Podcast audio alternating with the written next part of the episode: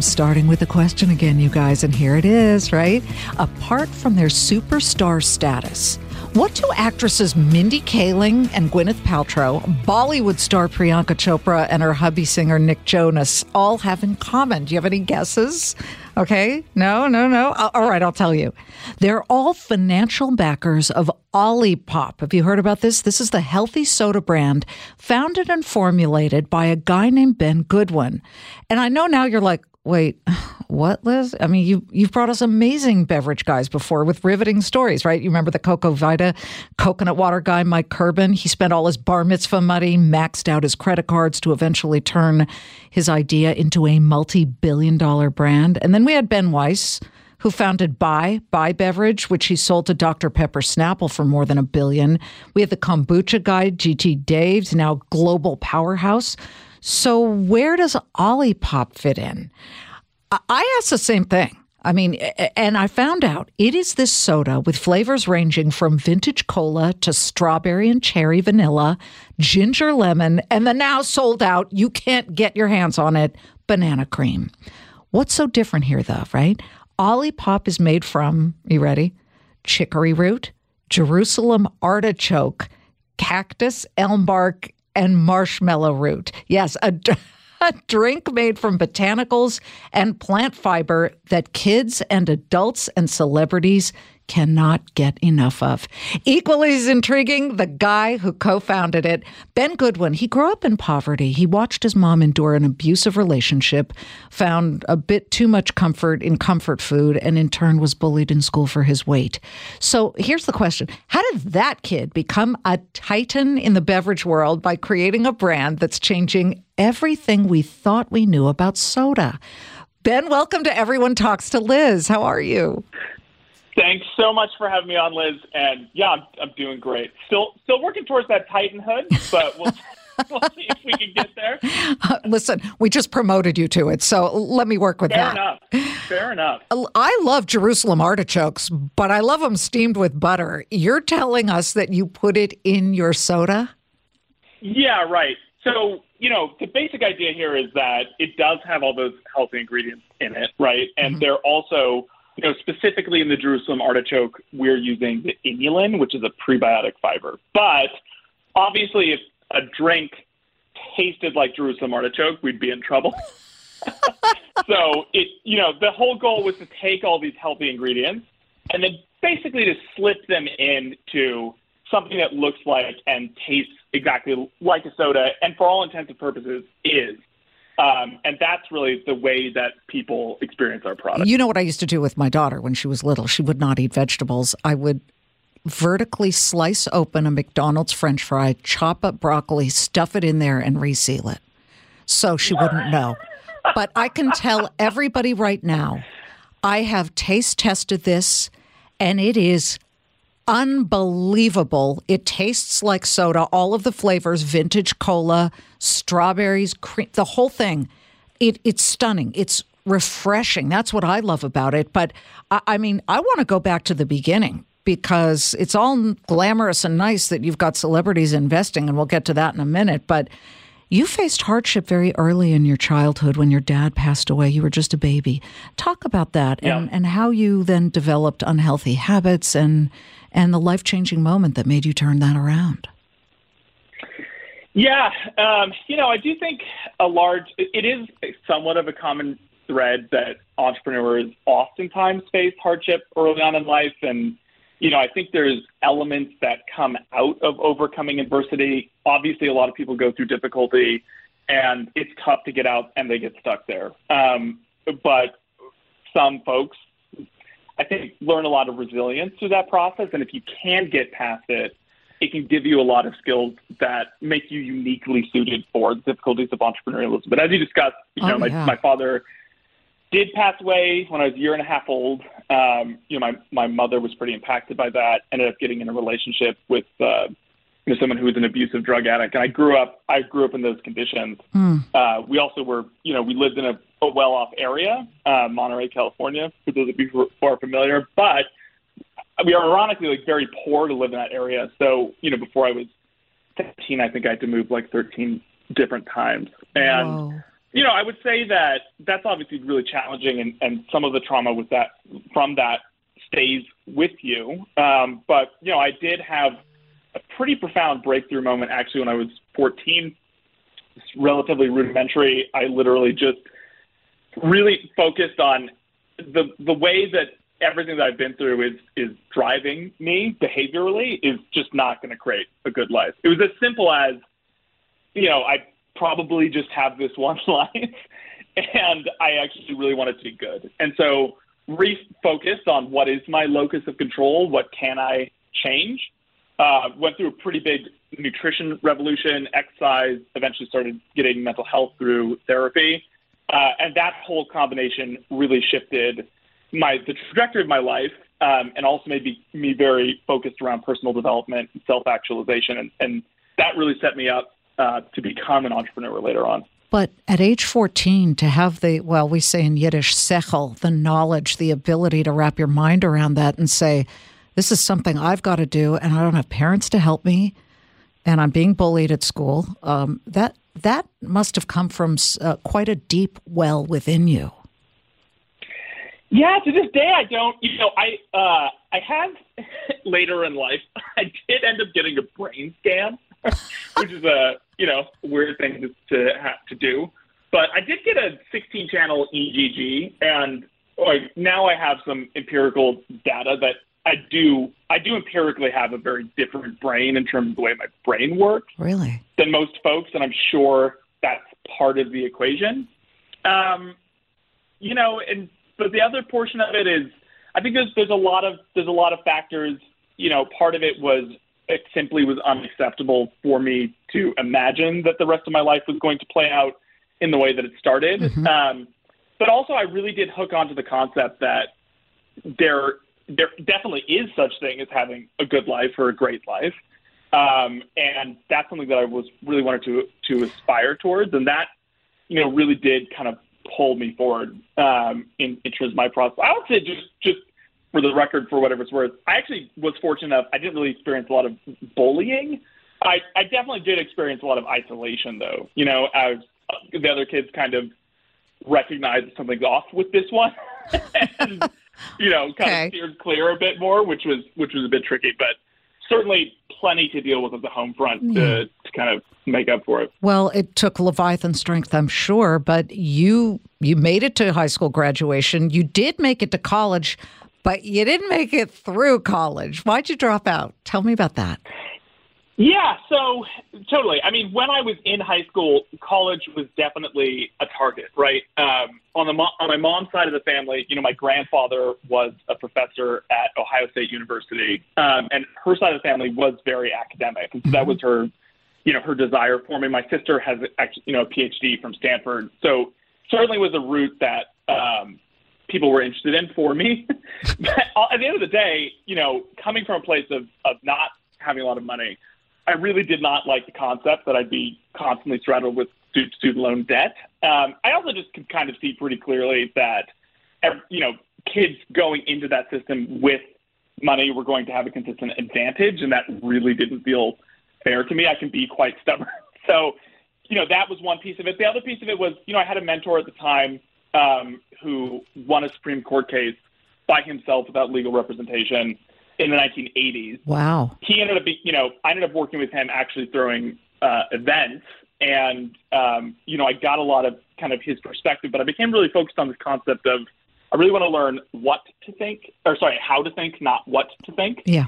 And understanding myself enough to know that I've got to be really fascinated by what I'm doing to keep myself really engaged. And, and so I decided just to pop out, get into entrepreneurialism. And what it really kind of crystallized for you was that you were most engaged when it came to what people put inside their bodies. And you envisioned creating beverages, I guess, that, that intelligently, as you like to say, nourish the life within us. This is Everyone Talks to Liz, and we'll be right back. We're driven by the search for better, but when it comes to hiring, the best way to search for a candidate isn't to search at all. Don't search Match with Indeed. If you need to hire, you need Indeed. Indeed is your matching and hiring platform with over 350 million global monthly visitors, according to Indeed data, and a matching engine that helps you find quality candidates fast. Ditch the busy work. Use Indeed for scheduling, screening, and messaging so you can connect with candidates faster. Join more than 3.5 million businesses worldwide that use Indeed to hire great talent fast. And listeners of this show will get a $75 sponsored job credit to get your jobs more visibility at Indeed.com slash Claman. Just go to Indeed.com slash Claman right now and support our show by saying you heard about Indeed on this podcast. Indeed.com slash Claman. Terms and conditions apply. Need to hire? You need Indeed. I, I, want to talk about your first drink that you created. It was a kombucha drink, and that led to Obi probiotic soda, which you then eventually sold. But how do you just wake up and say, I'm going to start a drink? Eh, when you're not a chemist, bruh, I know that yeah. much. it's a, it's about as dumb as it sounds. you know, it is funny because the beverage industry does have a very high failure rate, right? Which I didn't know when I first got into it, and kind of thank God because you know would have been you would have given up. have been dissuaded. I mean, only two percent of beverage brands make it two million dollars, and only two percent of those make it past ten million, right? So, um, but for whatever reason, I liked beverage and I was attracted to it, um, and I had wanted to do something with coconut water, and it, that's before coconut water was really a thing. But I knew I didn't have any idea where to start.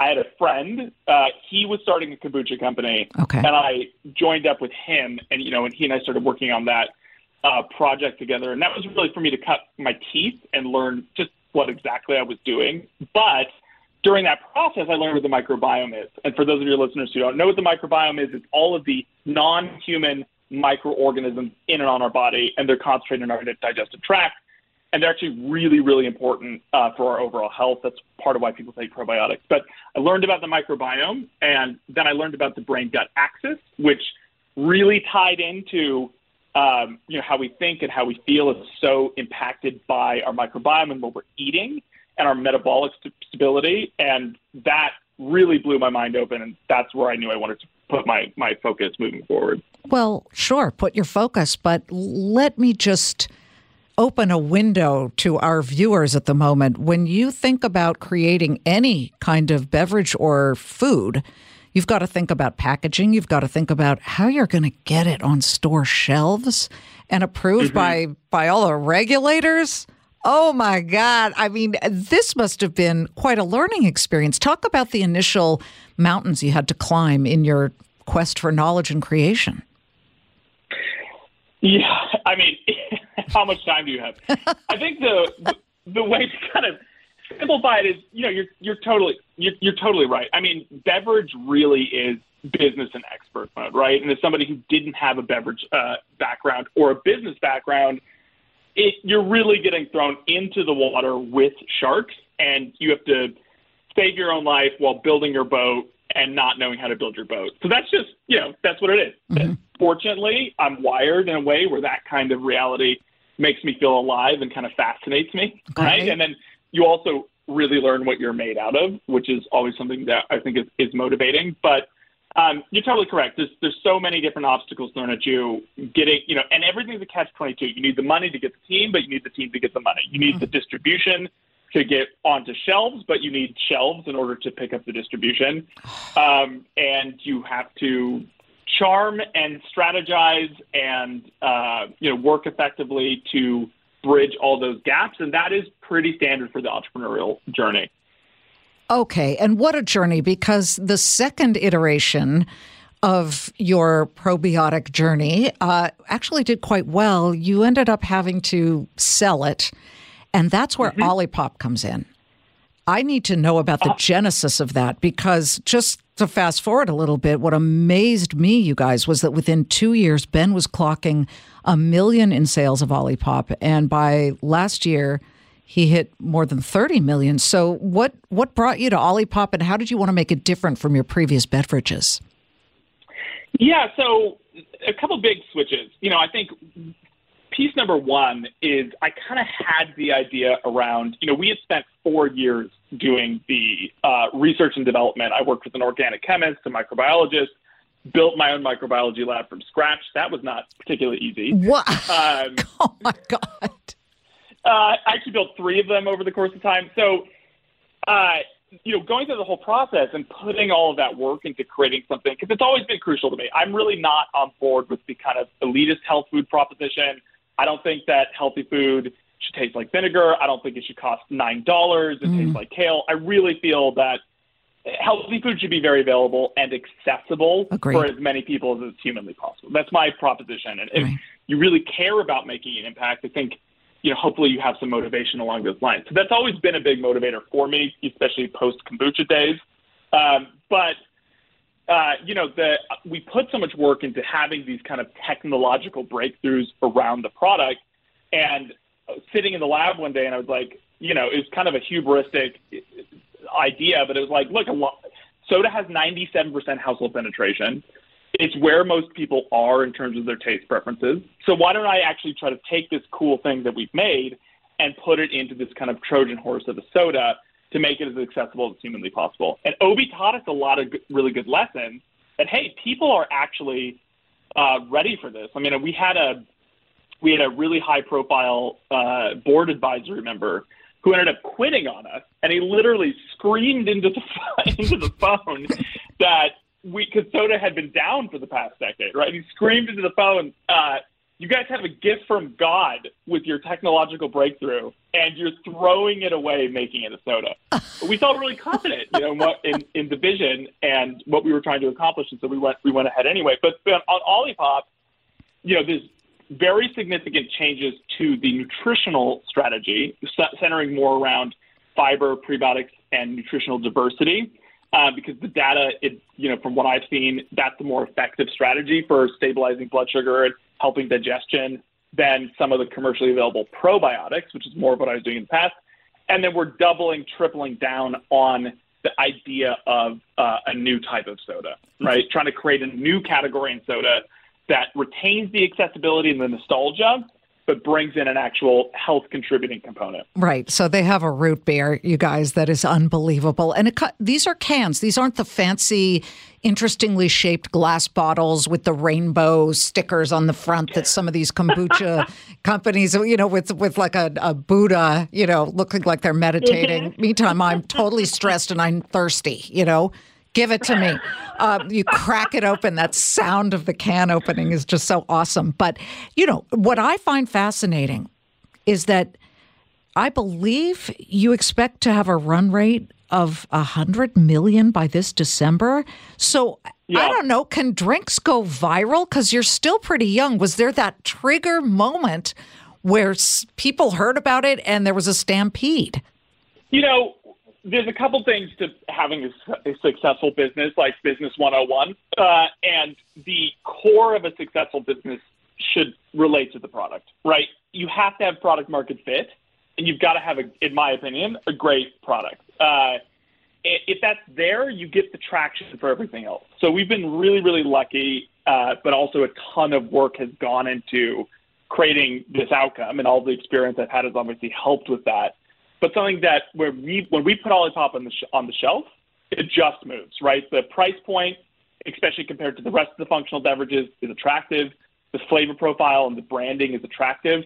Then people actually try it and they're like, "Oh my god, this is what it tastes like! Like this is crazy!" And then oh, here, the sh- it's got three grams of sugar, but it it tastes like something that has 40 grams of sugar. Like this is crazy, and that builds a really deep relationship with the product, and you end up having a bunch of people who do tell their friends and family. Um, right, right. And then you know we can't talk about it because of uh, you know FDA and FTC regulations, but a lot of people write to us or get in contact with us who are using Olipop to manage some pretty serious health issues, um, are having you know pretty incredible experiences around that. And then those people are very, very motivated to spread the word because mm-hmm, mm-hmm. not only did it help them with their issue, but it's just now they just can drink a soda. Well, listen, probably weren't able. I can before. remember being at the Cleveland Clinic at an event, and I was sitting at a table with 10 of possibly the most renowned doctors in the world on body health, etc. And I said, okay, you guys, we're having lunch. What is, you have to tell me now. Tell me the one thing I should absolutely never eat because I, I'm big in health. I mean, I'm Californian, right? I was eating Yeah, alfalfa yeah. sprouts when I was five, but I love chocolate and, and I'll, I'm occasionally into the, I need two orders of crispy bacon, you know. So I'm waiting for them to say stuff like that. Don't eat that. I said, what should I never put in my body? They all said full sugar soda. You guys, it's Yeah. it's poison going through your bloodstream. That is just horrible. And, and here you have the ability, as you said, a Trojan horse. It tastes like it, but it's so healthy. And then every fast growing company hits a pressure point, right? Where you need some outside money to help meet spiking Yep. demand, which is what you have.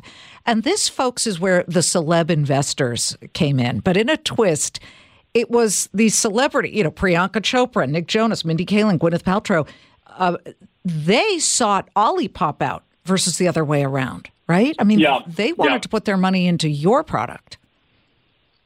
And by the way, it's still happening. Uh, we've just, I can't talk about it yet, but in a very, in very recent history, um, it looks like somebody very, you know, big is, is, is signing up, which is, Great. again, we didn't seek them out. They're an organic fan. Camila Cabello is another great example. Oh, yeah. You know, love love her and love her work, um, and she's a big fan. But yeah, that's always been a big factor for us. Is there's a lot of brands that you know pay the hundred thousand dollars or pay the three million dollars and get the the mention on Instagram or whatever, and the whole relationship is very transactional. Yeah. It's always been super crucial for us that we actually have people involved who are drinking the product, understand the product, love the product, um, and if you set that up correctly, again, you end up in a very fortunate position, like where we are, where they kind of step forward when they hear that you're raising money. And yeah, we've been very fortunate to be on that side of the fence.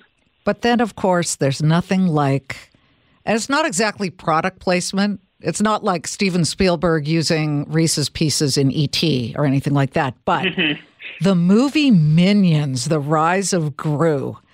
Okay, a partnership sprouts up with Universal Pictures. How did that germinate? Because now that banana cream soda that the Minions love to drink, you can't get it. I mean, it was totally sold out. That became Yeah. a huge thing.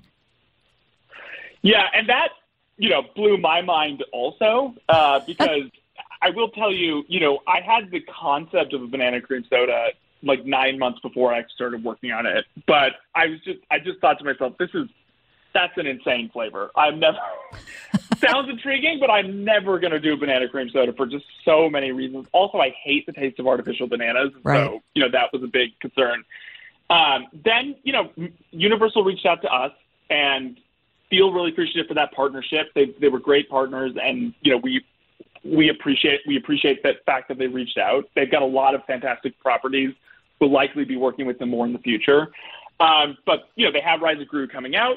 Uh, they had a, sh- a very short list of brands that had the right kind of traction with the public, were innovative, that had the kind of brand characteristics that they thought would align with Minions, and we were on that list and you know talk, chatted to them. And then throughout the course of all the conversations it becomes apparent to me that bananas are the minions favorite flavor and then now universal's kind of proposing this idea of like well, what if we did a custom flavor and knowing the work that was ahead of me I hand, hand trepidatiously and said well i did have this idea for banana cream soda and the rest is kind of history because it, uh, yeah, you're right. It sold out really, really quickly. Uh, people gave really good feedback around it. So we'll see if we re-release it. Uh, but it, yeah, blows my mind that people uh, Well, how how did you liked as much as they how did. did you make the banana flavor?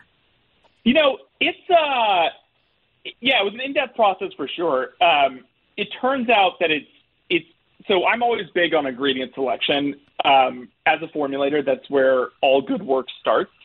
And so I'm always sampling um, ingredients from all over the world when I'm considering it for for a flavor. And it turned out that it was the a certain type of banana puree from Guatemala that had the taste profile that I needed. Not Ecuador, not Costa Rican. I tried those two. They didn't taste right. uh, but this one type of banana uh, really fit.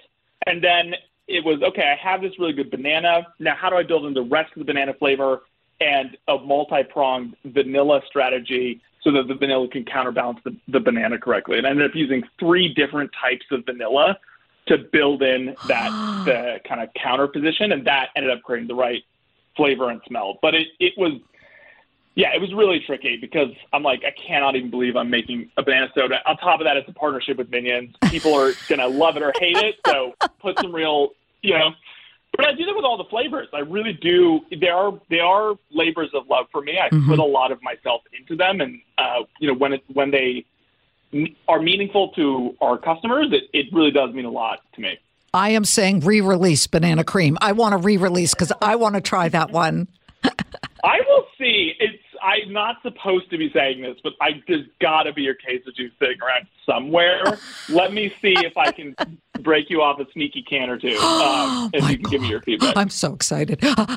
Ben, shouldn't have said that on air, but I, I, will, I, I love the story. I love yeah. your journey. It's amazing. Thank you so much. Leave our listeners with one kernel, an organic kernel of advice for anybody wanting or dreaming of starting a business of their own? Yeah, absolutely. Um, you know, I would say the thing that doesn't get talked about often enough um, is, you know, a lot of people in the business field or going into business um, are looking for kind of tactical strategies around their business. And that makes tons of sense, right? Like, how do I get on the shelf? How do I do this thing? The thing that doesn't get talked about enough is kind of what it's going to take out of you as a person and what the psychology is, because it's that that Tony Robbins adage, like psychology is destiny, and I I think that's totally true, right? Mm-hmm. So really understanding that a big part of being successful in entrepreneurialism uh, is being able to be adaptive, being able to basically come face to face with your own uh, limitations, learning how to accept and work with some of them, and then learning how to evolve past other of them. But you know, depthening your own EQ and self awareness as you go through the journey is actually your biggest superpower. Um, and yeah, I think it needs to be talked about a, a lot more. Oh, I think that is really crucial. And I haven't heard a lot of our guests uh, winnow it down to such a crystal clear vision. But know thyself, and you can improve yourself and get over certain stumbling blocks and turn them into stepping stones, as we like to say here on Everyone Talks to Liz. Ben, we wish you the best of luck. Good luck. Thank you so much. Thanks for having me on. Really appreciate it. Ben Goodwin. And by the way, try it. I'm telling you crystal clear. It quenches the thirst because I had to break myself of Diet Coke a couple of years ago. How many of you guys have done that? I, it was, I, I was realizing I was drinking two a day, and I thought that can't be right. And then you do the penny test. No, that's not. That's urban legend where you pour the stuff over a penny and the penny turns clean. But uh, it's just not good for you. Okay, sorry, Coke. Um, here we are with a great story once again of inspiration. You can do it. Try it. All right. Thanks so much for joining us. And uh, I always appreciate you guys so much for taking the time to listen to this. I know who you are. I can see you in your cars. I can see you listening through your earbuds, and I, I appreciate it more than you'll ever know. I'll see you Monday through Friday, 3 p.m. Eastern on the Claman Countdown.